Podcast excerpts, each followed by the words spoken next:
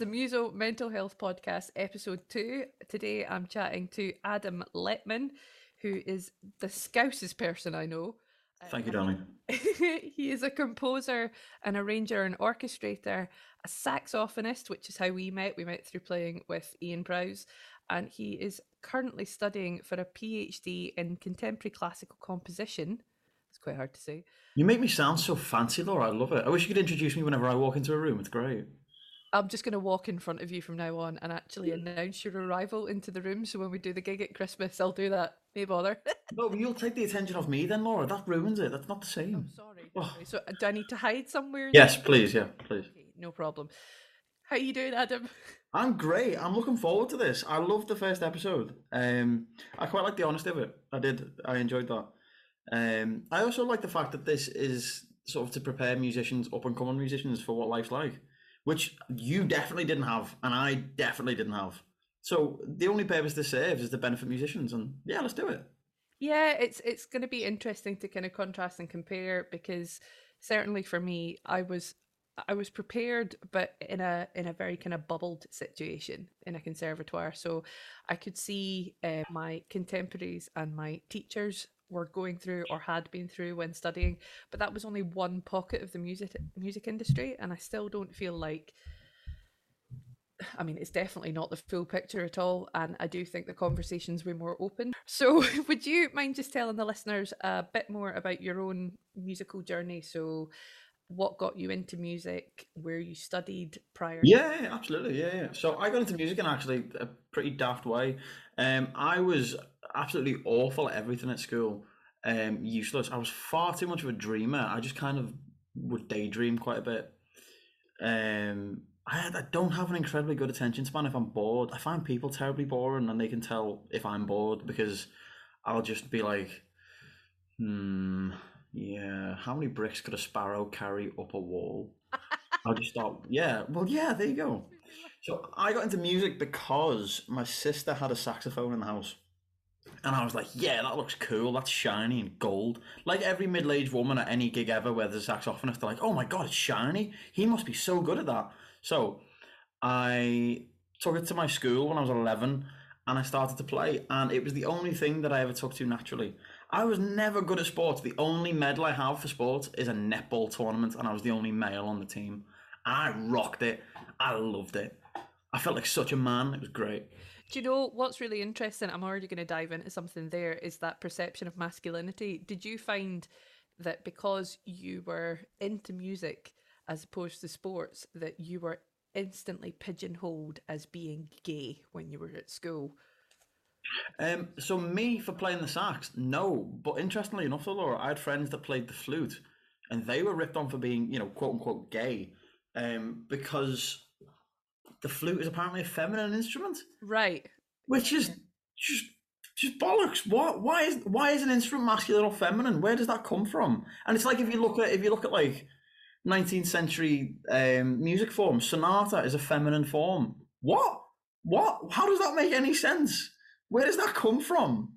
I know. Tell me about it. So this is something that um, I've discussed with my husband quite a lot. So my husband and I are both violinists, and I mean the amount of crap he took for being a non-sporty musical creative person um as as a Scottish male as well you know and someone who's at now in their mid 30s it's really interesting how we kind of look back on that now and see how far we've come as a country as um as a way of actually breaking the stigma and stereotypes with stuff. But yeah i couldn't agree more. This whole kind of gender association with certain instruments is horrific. So it's pathetic. But but something I did have though in school, which I, I don't know if you could relate to, the music department was a safe haven. If you weren't if you weren't sporty, and you're on the yard or whatever, it was kind of like oh you know what you know anything can kind of happen. The musicians in the music department were, were just like they didn't care. You know there was there was I think that's where I met my first mate that was gay and I remember that because if he would have said that anywhere else, he would have been like, "No, I'm totally going to get beat up." Whereas in music, everyone was just like, "Yeah, why would why would that matter?" Which is lovely. That's beautiful, and it's because musicians naturally, I believe, anyway. In fact, a mate of mine who's a psychologist Josh Blackwell is researching this at the minute.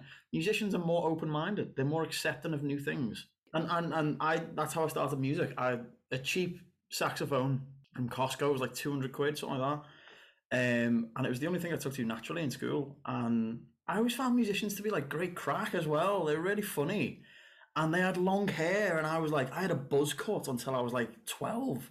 I remember I was being like, well, these guys are weird. They've got long hair. And then they were like, oh, hey, man, like, do you want to you want to jam and stuff? And I was like, yeah, obviously.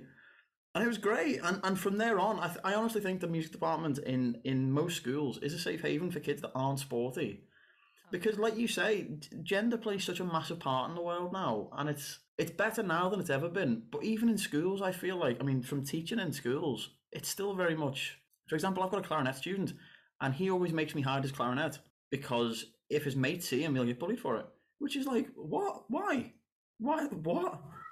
It's it's really interesting. I could I could talk all day about this because I work in a teaching job um, in a part of Scotland that is classed as an area of multiple deprivation.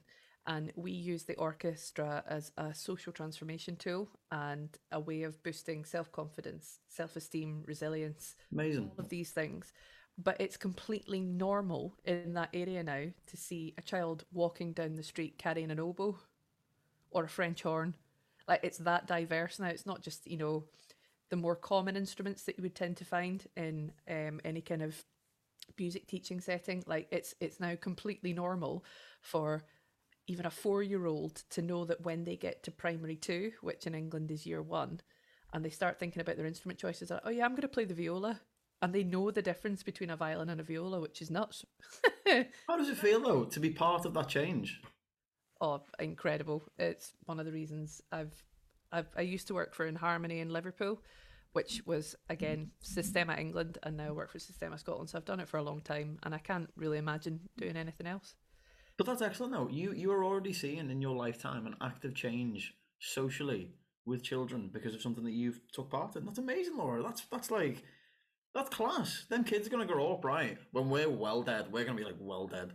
They're gonna be like, oh, there was this woman, Laura, and she like she taught me when I was a kid, and that's why I'm a musician now. That's amazing. That's a change, man. That's cool. It's interesting how legacy has such a, an impact on various different people. What was it apart from kind of having the instrument at home that then inspired you to continue as a musician?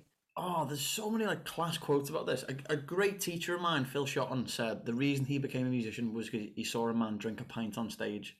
Great quote, fantastic quote, right? But the reason I did it I met my teacher in. I'm still tight with him now. He actually performed a couple of my compositions. He premiered them. Um, a fellow called Jerry Harrison, and he plays everything. He plays like oboe, sax, piano, organ, flute, um, accordion. Plays everything. Crazy dude. And I remember him saying to me, "If you do a job you love, you won't work a day in your life." And all I was, because I mean, I was brought up, you know, from speak, you know, working class, you know, I went to, I was very fortunate. I got into a great school, but a lot of my friends didn't. And you know, I, you know, my mum and dad were bus drivers. A lot of my friends' dads were like tradesmen and things like that. And all you would you would kind of hear growing up is, "Oh Christ, I've got to go to work," or "I can't wait to have two weeks off in the summer." And I remember as a kid thinking, two weeks, what, like a year? Mm-hmm. That's horrible. And this guy Jerry, he used to tell me all the time. He was like, "Oh yeah, I'm off to Dublin this weekend. I got a gig. Um, you know, they pay for the hotel gonna play, go for a couple of pints, and I was like, surely this is what life's got to be like. Because to me, I mean, you you probably agree with this, Laura, is that you want life to be life. You don't want to spend eight hours a day doing something you absolutely despise and you live for the weekend. That's not life. If you're spending the majority of your day doing something you don't enjoy, that's not living. That's existing. Yeah, I could. And because you're here for such a short time, you, you have to you have to do something about that. Love that. Absolutely love that. So now that you are working professionally as a musician, what would you say have been the kind of highest points for you as a musician and what have been the lowest points? And I know that's quite a broad question, but I'm sure we can kind of get into more detail. Oh, absolutely, absolutely. Um, highest points, right? There's been there's been loads, right? One took a girl on a date and got recognised at a pub. He was like, "Oh my god, you're in Sweet Beans," and I was like, "Well, yes, I am."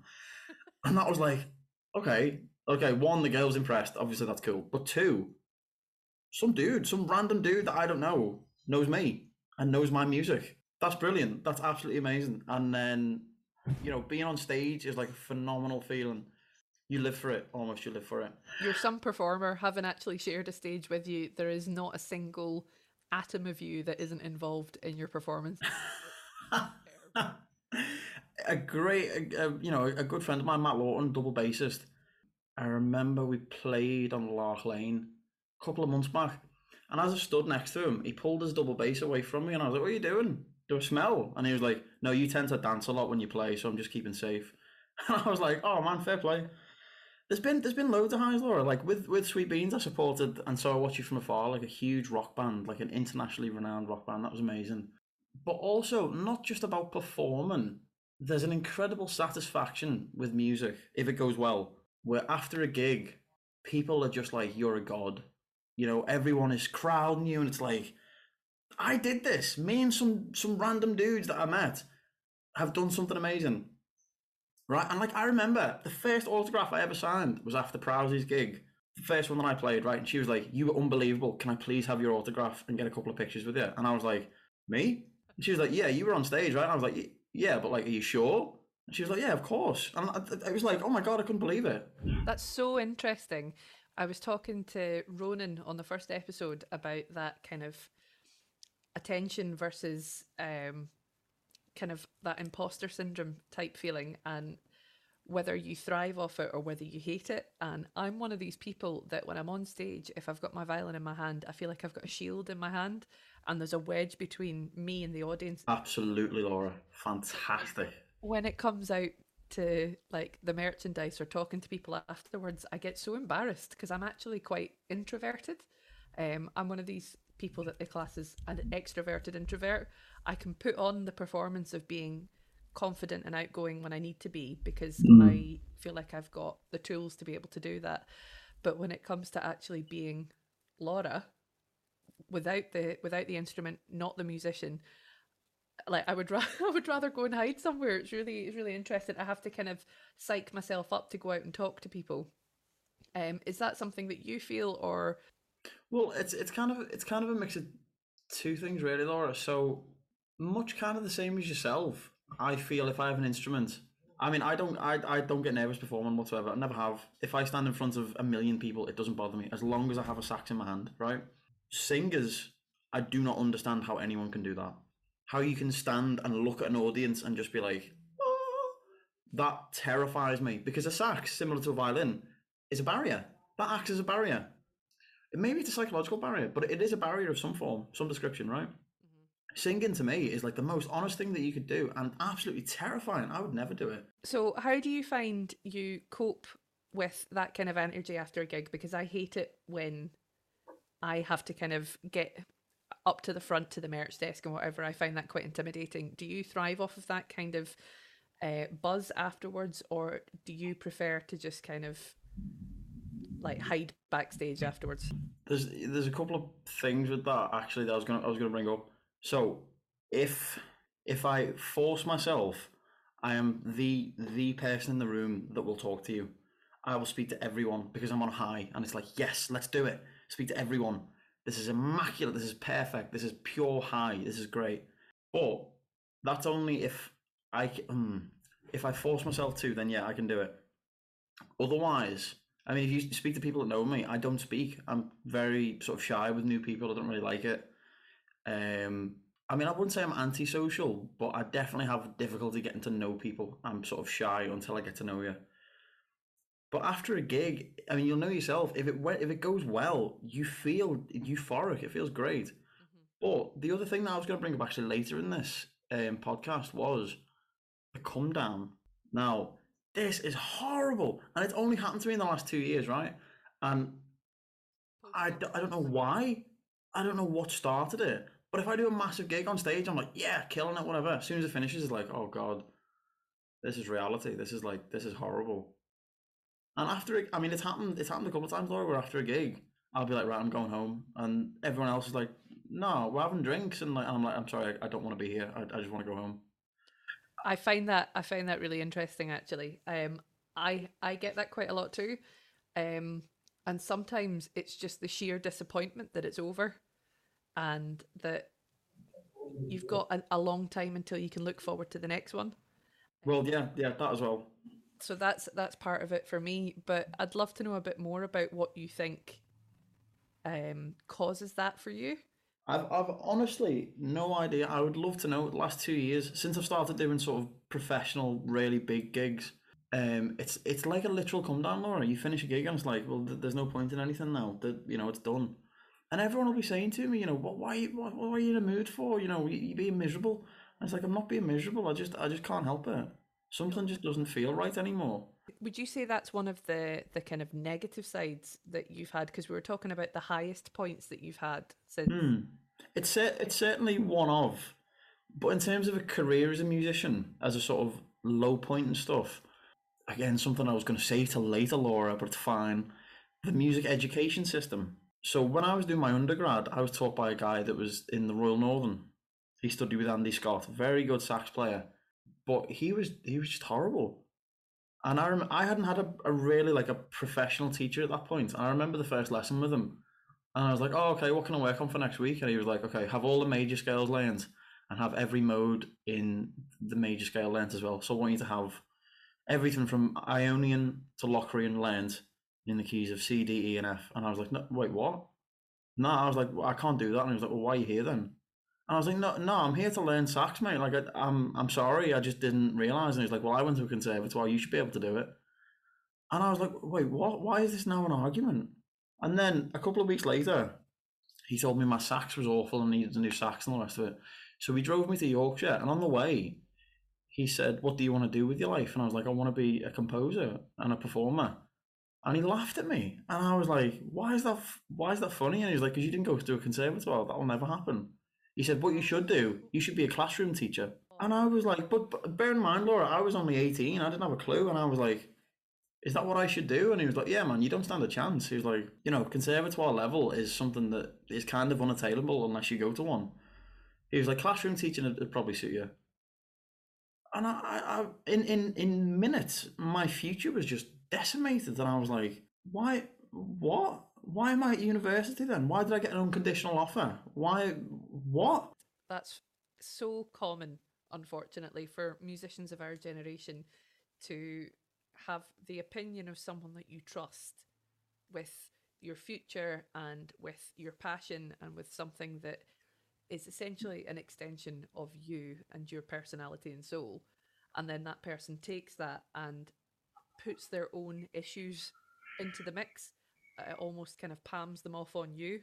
I mean, you're not the first person. I've heard that from. No, no, absolutely, absolutely. Uh-huh. And, and this this guy, he was like, "How do you expect to make money as a composer?"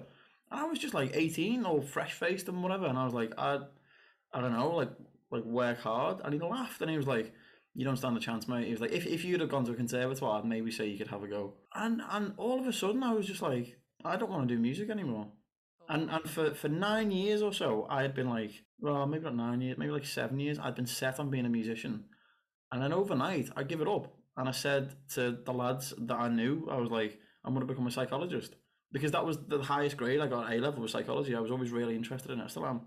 And they were like, "What? No, you're a sick player. Like, what? Why?" And I was like, "This dude who's like a professional said that I'm like no good and I'm not gonna make anything." And it was horrible. And all of a sudden, my life was just like, "Oh Christ! Right, what, what am I gonna do now? I'm not good at anything else. How am I ever gonna make money?" And then, uh, you know, a couple of couple of months later, he got sacked from the university, and I was like, so happy. And then I, I spoke to a, a, a, brilliant person in the department, Anne James, and she was like, "Don't give up. Keep going with it. You know, don't quit now." But for that to happen, Laura, at such a young age, at sort of the beginning of my sort of musical career, was just like this. What is the point? Why am I even trying when someone who's better than me has already said I'm no good?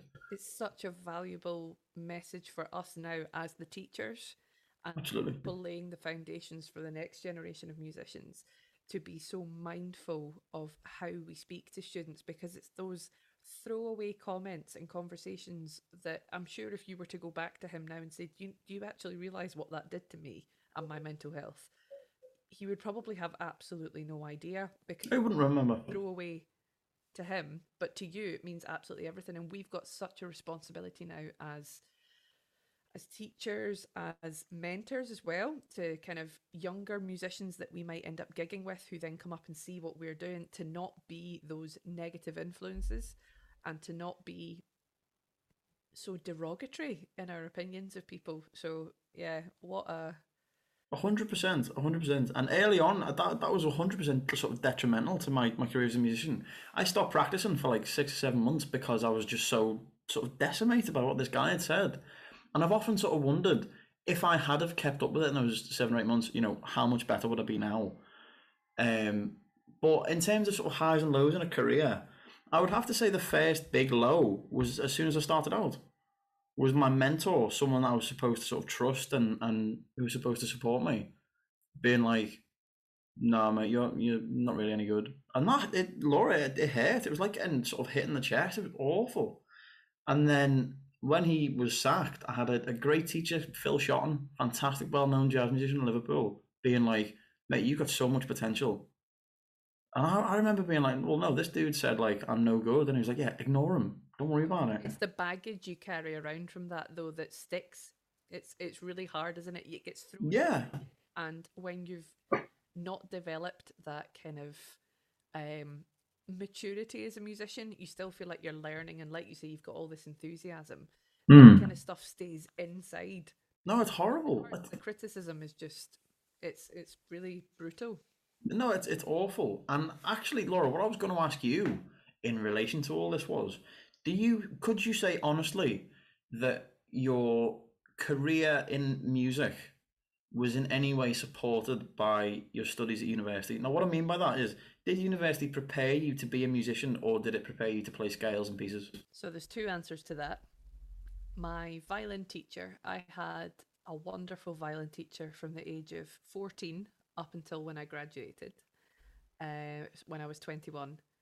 And she prepared me for real life on the outside as a musician.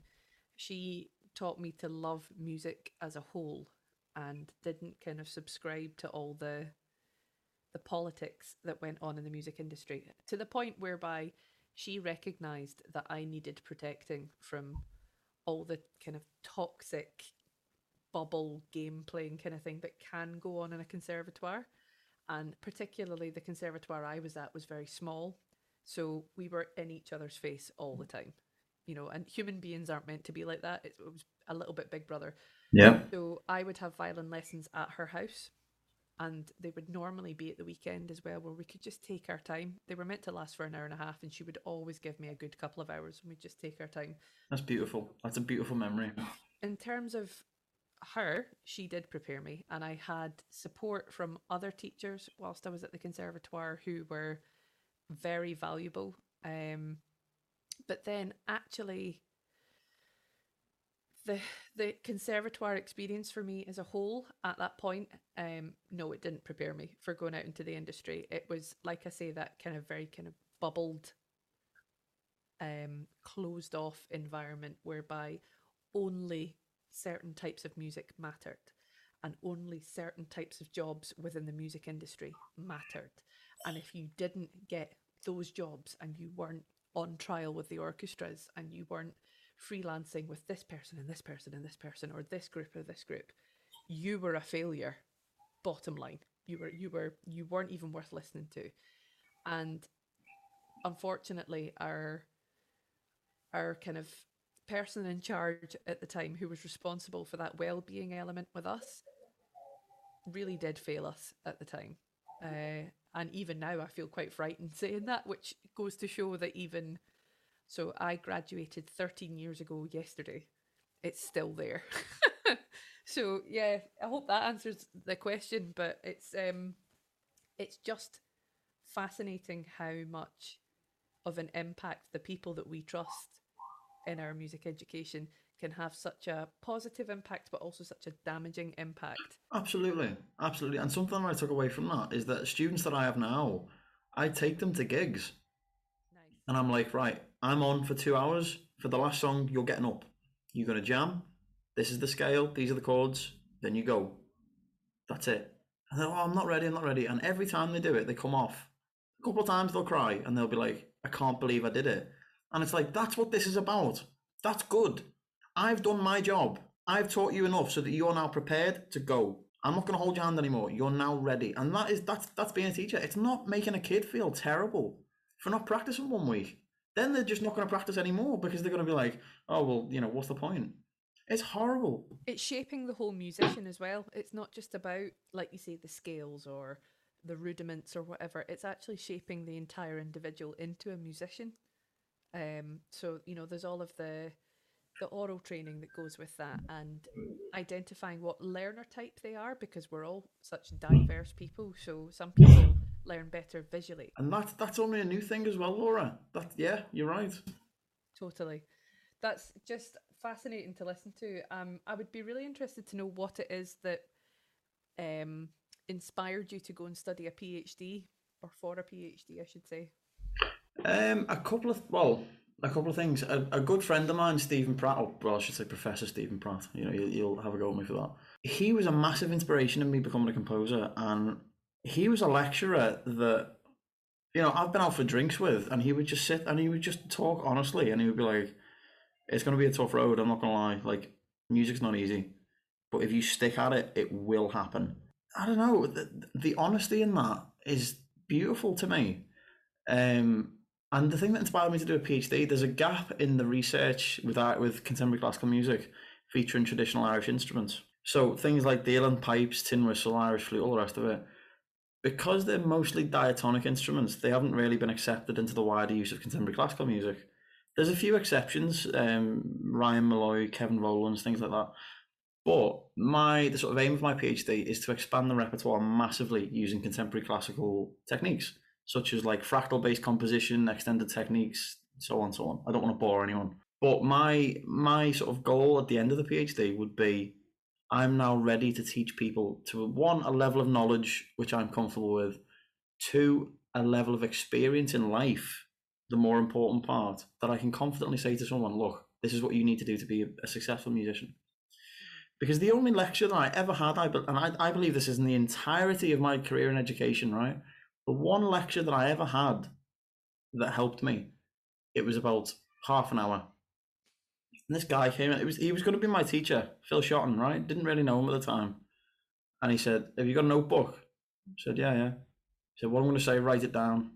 He said, I've got five things to say. One, get an accountant. Be friendly with your accountant. Two, your face is everything. Be friendly to everyone that you meet at gigs. They will remember you. Three, reputation is everything. Reputation is essential in music. One bad review, you don't get gigs anymore. Mm-hmm. Turn up on time, practice, and always be polite. Four, chase up payment. Know your own self worth. Don't do things for exposure, etc., etc. And then the fifth thing that he said, which I was actually like really surprised by, it was just smile. I was kind of like, you know, what what does that mean? And he was like, well, even if you feel sad, try and smile because it'll sort of trick your brain into feeling a bit better. But another thing is, if you're at a gig and you know you're trying to get to know people and all that, and you're being polite and you're smiling at everyone, they're going to remember you because one, you're not just sat there bored listening along. Two, you look keen, you're interested, and three, it makes a difference to someone's day by just being nice to them. Absolutely. What interests me about that is the emotional toll that that can take on somebody, though, to absolutely put on that performance about always appearing happy. Because I know that's something that many, many musicians feel. I've already touched on it in other conversations with other musicians. I think female musicians in particular would struggle with that. Because the, I mean, I've heard it at gigs before where, you know, uh, obviously hecklers are just the stupidest people in the world. They'll shout, What's up with your smile? If it's a girl and she's doing a sad song, I was like, sorry, who one, who are you? And two, don't ever say that again. What is wrong with you? Mm. And I think with women as well, it, and, I mean, you could disagree with this actually, Laura, but the pressure to look perfect at every gig, right? I turn up to gigs, all I do is comb my hair and put some aftershave on. That's it. I'm done. Seconds.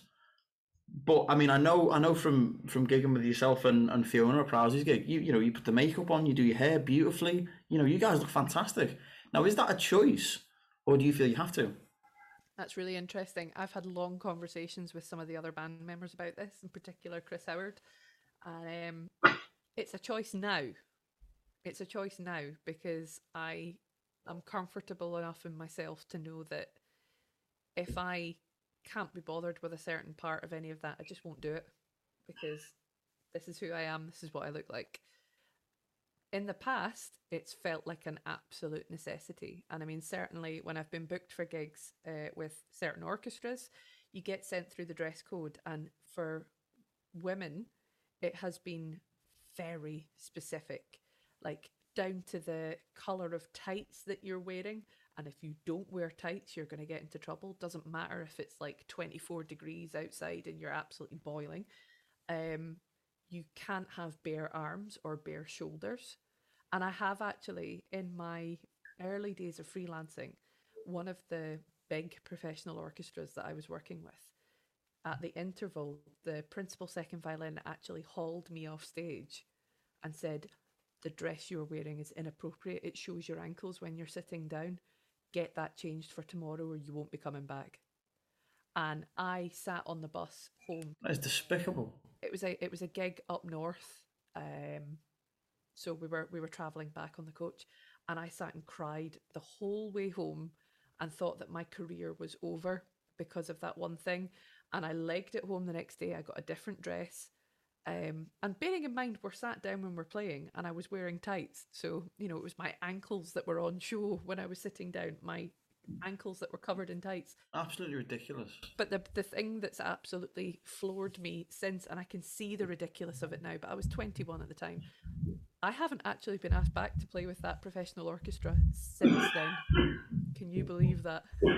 Honestly, no. I think that's a, that's such an archaic way of thinking that to show ankles or shoulders is in some way what sexual is that is that the idea that or offensive um they would actually get audience members apparently that would write in and complain about the way that you looked on stage when you were playing as part of an orchestra oh see that oh this is the difference with classical and jazz right if someone dared to do that i'd be like all right get up and play then that is pathetic the fact that right okay women are objectified enough for the rest of that what? Why does the way you look, particularly showing ankle or shoulder, in any way affect the sound that the violin makes? Is my question. I mean, we know the answer to that. It makes absolutely no difference. absolutely pathetic. To that kind of appearance thing about how you look and how you're portrayed to be on stage. You know, if everybody in the audience was to stand there and shut their eyes and just focus on the music, we could all be standing there playing in our pajamas and it wouldn't matter. But appearance is actually part of an awful lot of this as well. I know you've spoken to me uh, before about issues with appearance and all this kind of thing. What impact has the music industry had on you and your mental health in that regard? Um, well, in terms of appearance, I I think you mean anorexia. So in relation to that, so when I did a performance when I was an undergrad, have you heard of Alberto Sanna? Yes. He taught me, fantastic violinist, amazing violinist. But he would teach performance. Now, performance to, to people who listen that aren't musicians isn't how to play an instrument. It's how to stand. It's how to present yourself. It's how to breathe. And I, I remember he would say, you know, you you sit with your, your chest out, your shoulders back, legs slightly apart, all the rest of it. And that's all perfectly correct. You know, he he's accurate. He was a great teacher.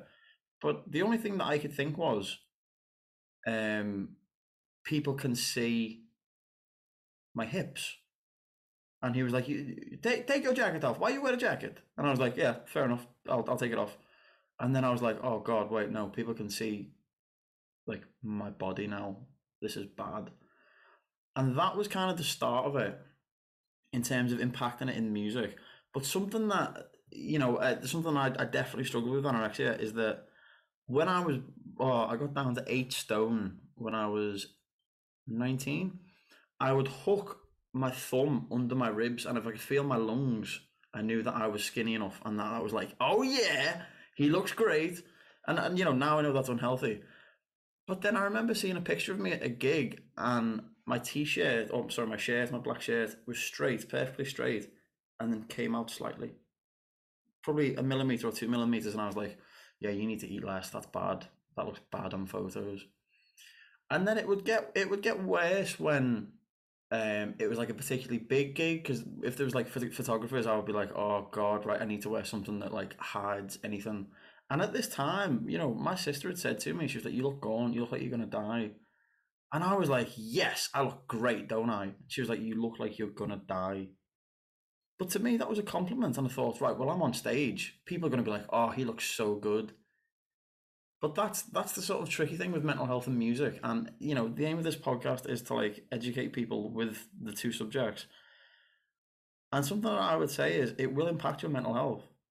I'm I'm not one to lie. I mean, you know, you know that I'm incredibly honest, right? Music, if you are going to become a musician, prepare to have your mental health tested. Genuinely, I mean that from from experience, from the bottom of my heart, and from a place of a teacher, of a mentor. That people will judge your appearance, people will mentally criticize you, and it's difficult kind of building that support network up now. I think that's where the change needs to happen. And I think that's where we have the power to make the biggest difference. Not only with kind of talking about it here, but talking about things like this openly with our students because yeah, I mean it it doesn't matter whether you're just playing on a stage um, on a smaller scale or whether you're playing to millions of people, there are always going to be folks that judge there are always going to be people that pass thoughtless comments, and it's our job to educate people into being more mindful about the fact that musicians are actually still just human beings. It's the difference is, is that we're choosing to share our thoughts, but actually we are still just human beings. We all come into the world in the same way and we all go out the same way. Nobody has any more right than you would turning it round on stage and pointing somebody out in the middle of the audience. But but that happens though. And and speaking from from you know a gigging musician as well as a as a composer, right? Gigs, people will say stuff, you will get heckled, right? Now every time you're gonna want to get off stage and like beat the living shit out of them. But all you gotta do, say nothing. Just, you know, stay calm. Because someone will say something to them eventually, right? Now going back to what you said about a low point in your music career, right? I went to a pretty prestigious university for my masters I had to do a presentation on the orchestration, Stravinsky's orchestration, The Firebird, right? Um, I did, I think I did four minutes, right? And the lecturer interrupted the, the meeting and he said, I'd like to apologise to anyone that can't understand Adam. He is Scouse.